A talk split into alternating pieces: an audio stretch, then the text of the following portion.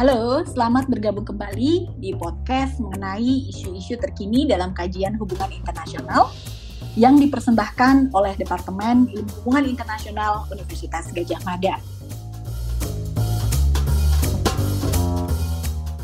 Kali ini bersama saya Popi S. Winanti, staf pengajar HIUGM yang akan memandu jalannya diskusi. Tanggal 12 September ditetapkan oleh PBB sebagai South-South Cooperation Day atau Hari Kerjasama Selatan-Selatan.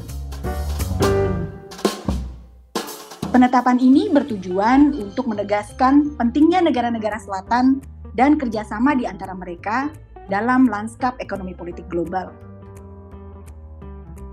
Perlu saya sampaikan, saya kira studi mengenai kerjasama selatan-selatan atau yang biasa disebut KSS ini merupakan salah satu flagship kajian yang dikembangkan Departemen Ilmu Hubungan Internasional UGM sejak beberapa tahun terakhir. Dalam kurun waktu tersebut, sejumlah penerbitan, termasuk lahirnya jurnal Global South Review oleh Institute of International Studies HIUGM, yang didedikasikan khusus untuk mendiskusikan hasil kajian mengenai KSS, mencerminkan komitmen HIUGM dalam mengembangkan kajian ini. Oleh karena itu, untuk memperingati South-South Cooperation Day, podcast HIUGM kali ini akan membahas mengenai topik tersebut. Namun, karena aspek yang dibahas saya kira cukup banyak dan mungkin terlalu sayang jika disajikan hanya dalam satu putaran diskusi, podcast tentang KSS akan dibagi menjadi dua serial podcast. Podcast yang Anda dengarkan ini adalah seri pertama yang akan membahas KSS secara umum, terutama untuk memahami apa itu KSS, bagaimana sejarah kelahirannya, dan bagaimana perkembangannya kontemporer saat ini. Sedangkan untuk podcast seri berikutnya akan membahas secara khusus mengenai strategi kerjasama yang diterapkan negara sedang berkembang dan tentunya bagaimana pemerintah Indonesia menjalankan KSS secara lebih mendalam.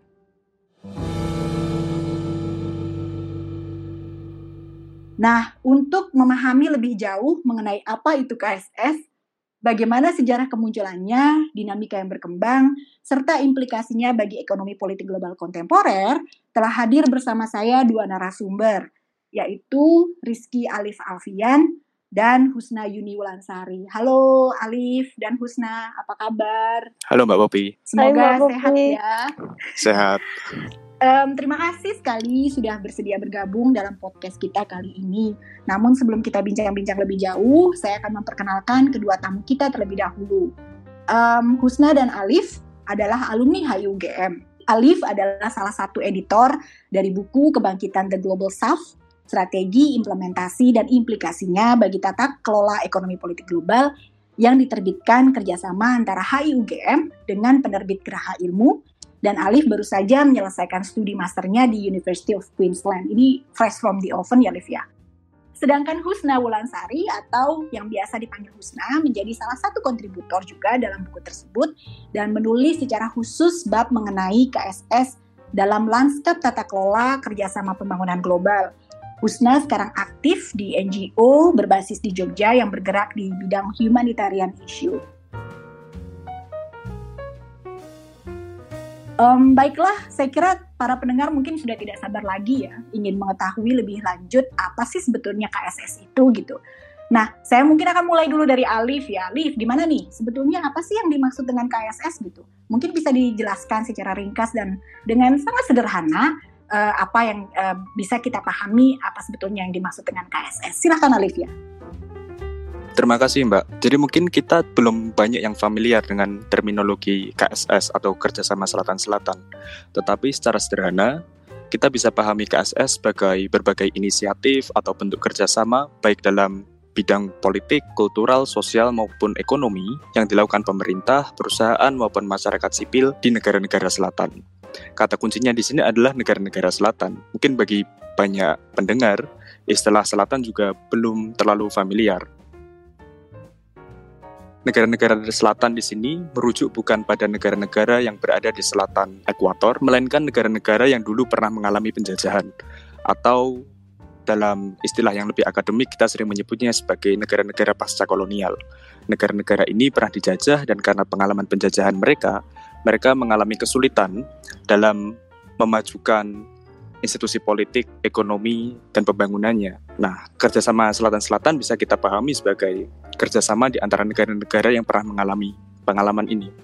Dalam rangka mereka menguatkan satu sama lain, meningkatkan solidaritas di antara mereka, dan kemudian meningkatkan independensi bersama. Sederhana itu sebetulnya. Oke, jadi bukan dari sisi geografis gitu ya, Liv ya. Kita lebih melihat dalam konteks yang lebih luas ketika kita memahami yang namanya negara-negara selatan. Oke, mungkin bisa dijelaskan lebih lanjut ya, Liv ya.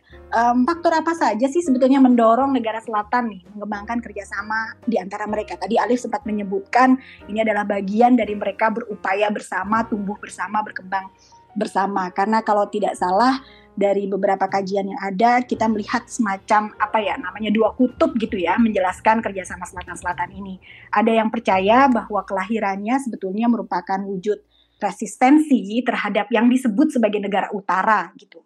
Eh, resistensi terhadap praktek kerjasama yang berlangsung selama ini antara utara dan selatan. Namun ada juga yang melihat bahwa KSS itu sebetulnya um, apa ya namanya ya perpanjangan tangan, sekedar perpanjangan tangan dari kepentingan nasional dari masing-masing negara selatan tersebut.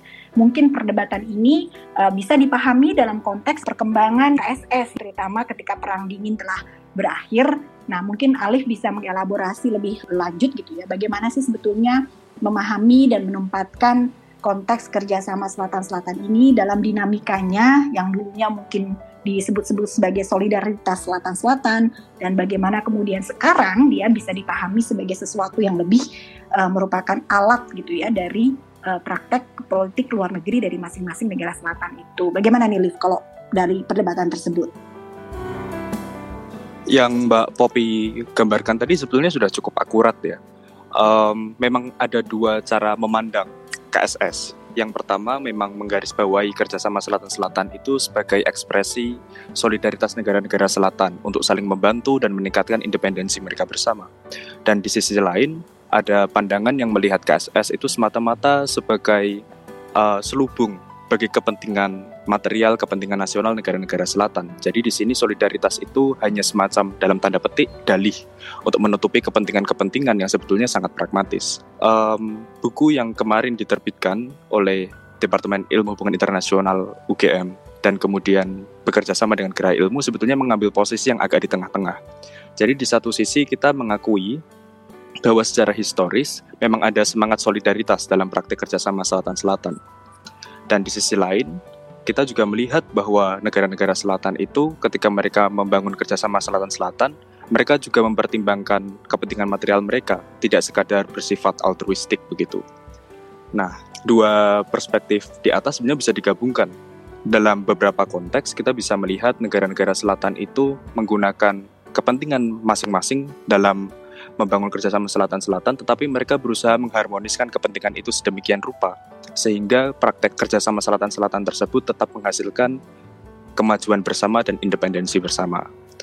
Walau demikian, tetap harus diakui bahwa dalam beberapa konteks, harmonisasi kepentingan di antara negara selatan ini tidak terjadi. Dan dalam situasi tersebut, barangkali relasi yang asimetris, relasi yang eksploitatif, itu bisa saja kita temukan. Itu nah, kalau menurut Alif, kira-kira apa ya, ketika orang melihat uh, eh, KSS lebih pragmatis, apakah mereka sebetulnya sedang uh, mengkritik kemunculan kebangkitan Cina kah atau dia sebetulnya berada dalam konteks yang lebih luas atau gimana nih? Itu pertanyaan yang sangat menarik saya kira.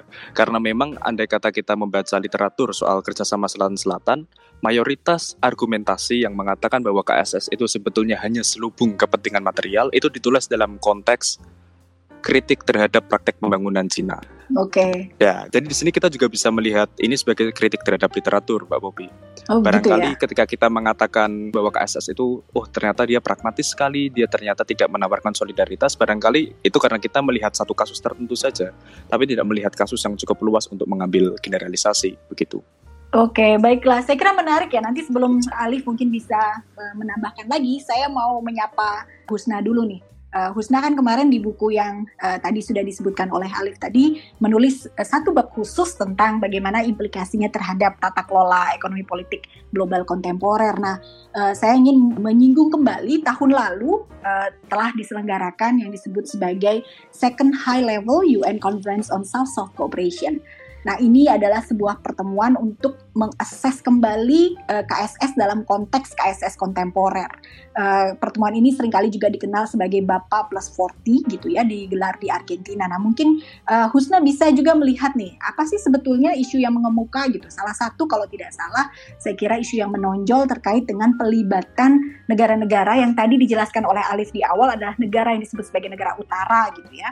Uh, pelibatan negara-negara uh, utara maupun lembaga-lembaga multilateral di dalam konteks kerjasama selatan-selatan sehingga kemudian memunculkan kerangka kerjasama baru yang disebut sebagai KSST atau kerjasama selatan-selatan dan triangular ini. Nah mungkin uh, Husna bisa mengelaborasi lebih jauh apa sih sebetulnya signifikansi dari Bapak Plus 40 ini dalam tata kelola pembangunan global kontemporer. Silakan Husna. Oke, terima kasih Mbak Popi. Menarik sekali isu tentang Bapak Plus 40 ini memang lagi hangat ya.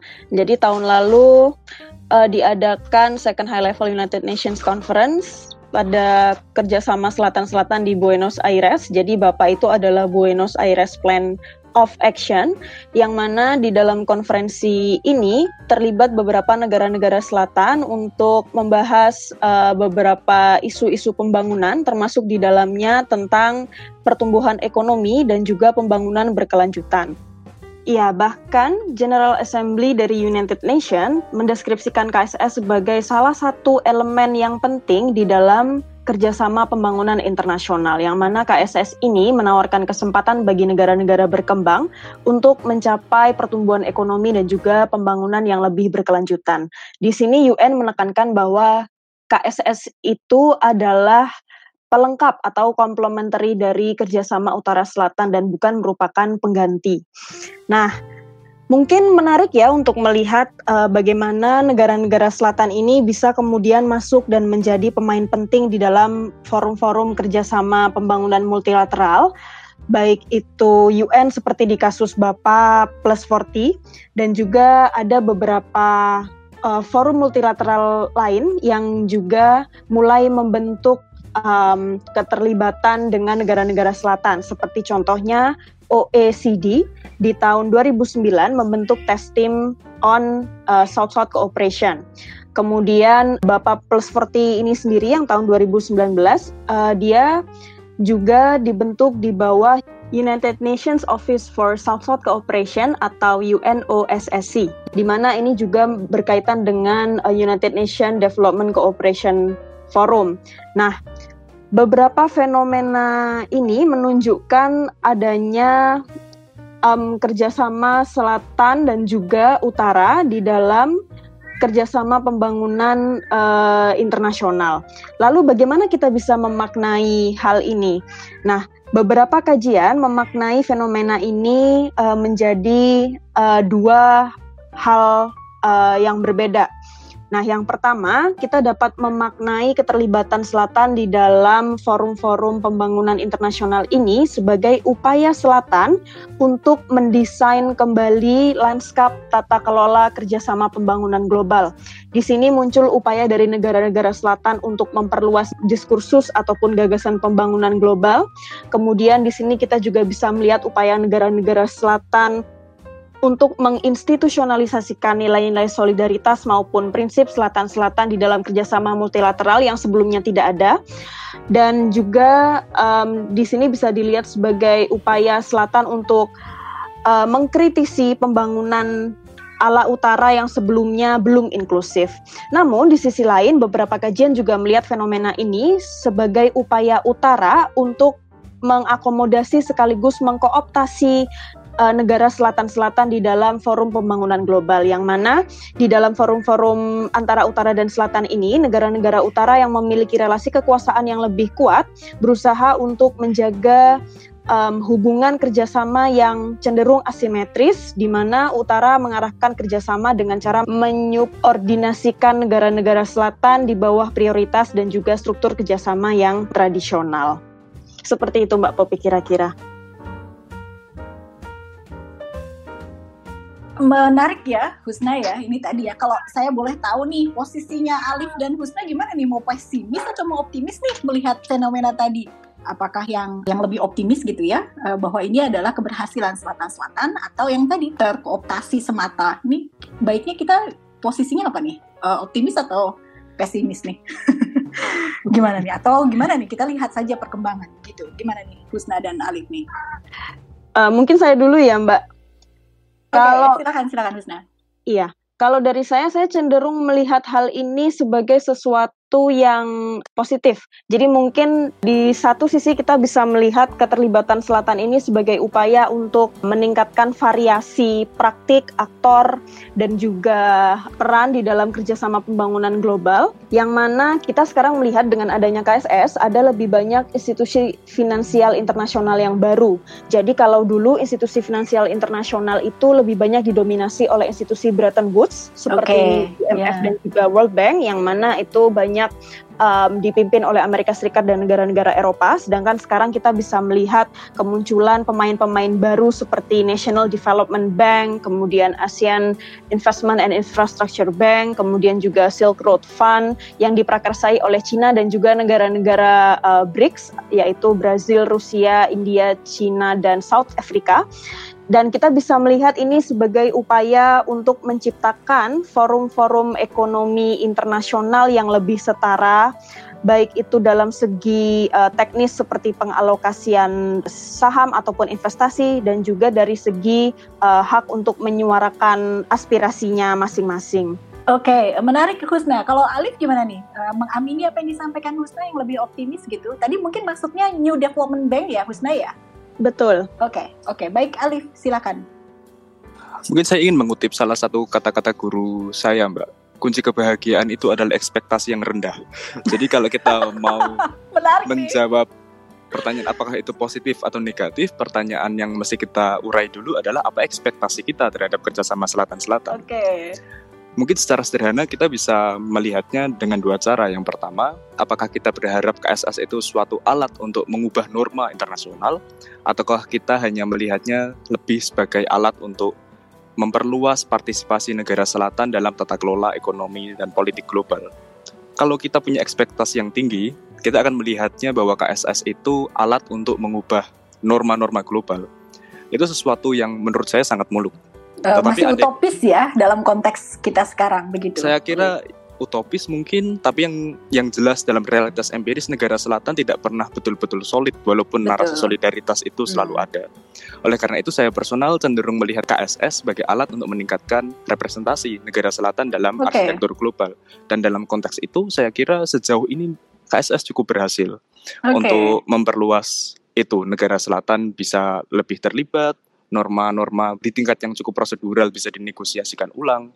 Jadi dalam suatu artian dia mencapai efek yang positif, tapi itu kembali lagi pada apa harapan kita terhadap KSS itu in the first place. Oke, okay, baiklah. Jadi tergantung ekspektasi kita terhadap KSS itu sendiri, begitu ya, Livia? Betul. Uh, ini nggak terasa ya, ternyata kita sudah sampai pada hampir pada pertanyaan yang terakhir ini. Untuk apa saya minta Husna mengelaborasi lebih jauh.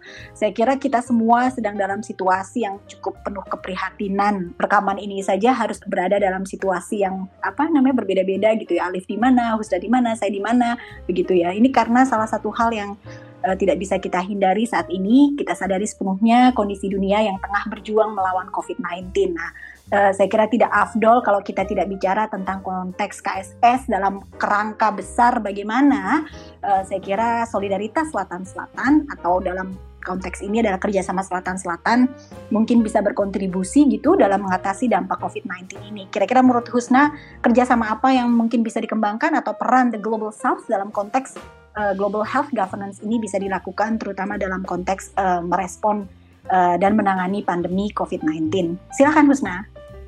Oke, terima kasih Mbak. Mungkin sebelum kita membahas lebih mendalam tentang apa saja aksi yang perlu dilakukan oleh negara-negara selatan di dalam menghadapi COVID, kita perlu membahas dulu situasi apa sih yang dihadapi negara-negara selatan di tengah COVID ini. Karena yang jelas jika kita uh, berbicara COVID atau situasi pandemi global, tentu dampak dari pandemi ini tidak dirasakan secara sama oleh iya, negara-negara yeah, yeah. uh, yeah. yang ada.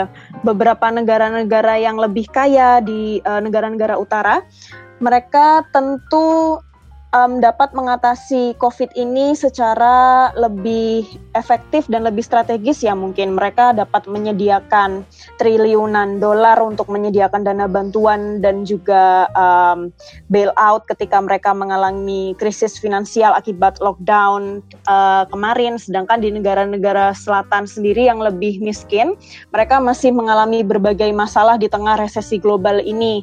Seperti tidak tersedianya sumber daya untuk uh, mengatasi krisis uh, di nasional dan kurangnya koordinasi baik di level pemerintah domestik maupun koordinasi dengan negara-negara selatan yang lain. Nah, pada bulan Juni kemarin, uh, United Nations Conference on Trade and Development atau UNCTAD merilis salah satu dokumen tentang perlunya membangun solidaritas selatan-selatan. Nah, di dalam dokumen ini ada beberapa hal yang digarisbawahi. Yang pertama yaitu bahwa ada ketimpangan kondisi yang dialami oleh negara-negara utara dan selatan dalam memerangi krisis COVID-19.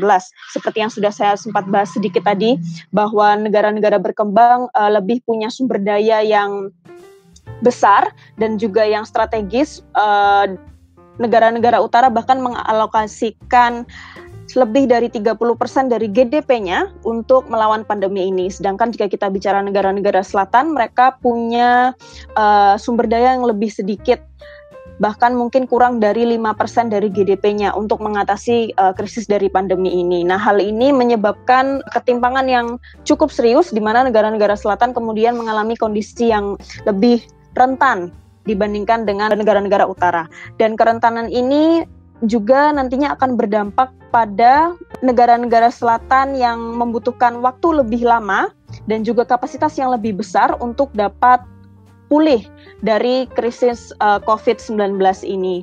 Nah, di sini dokumen dari UNCTAD merekomendasikan bahwa kerjasama selatan-selatan itu perlu dilakukan uh, dengan tujuan dua hal.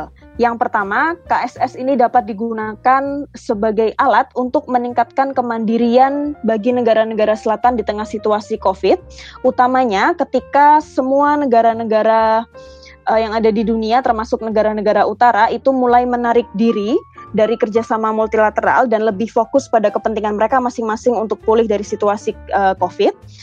Dan kemudian yang kedua adalah uh, KSS ini dapat digunakan sebagai institusi komplementer atau uh, pelengkap untuk berkontribusi bagi upaya uh, mengatasi krisis pandemi global.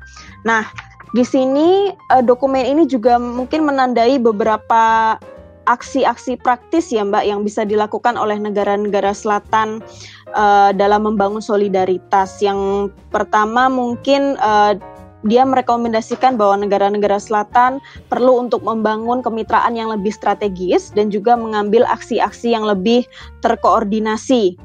Dan ini dapat uh, dirancang dengan tujuan untuk misalnya yang pertama meningkatkan sumber daya dalam mengatasi uh, pandemi. Kemudian yang kedua menciptakan ruang-ruang untuk membentuk kebijakan yang lebih pro selatan di berbagai perjanjian ekonomi multilateral. Lalu bisa juga uh, upaya juga untuk membangun resiliensi. Nah, langkah-langkah solidaritas ini nantinya dapat menjadi inisiatif um, untuk membantu negara-negara selatan pulih dari uh, krisis COVID ini tadi, Mbak.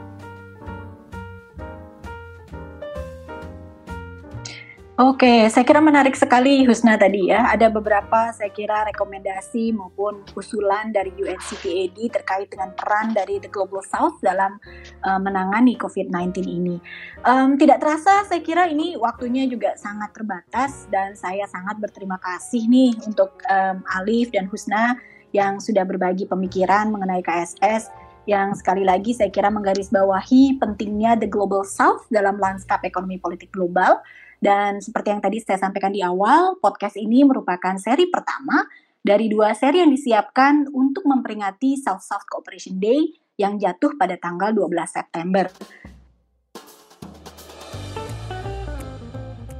Oleh karena itu, para pendengar yang berbahagia, saya kira ikuti terus podcast HIUGM yang tersedia di kanal-kanal berikut ini, termasuk YouTube, Spotify, Apple Podcast, maupun Anchor HIUGM. Akhir kata, terima kasih.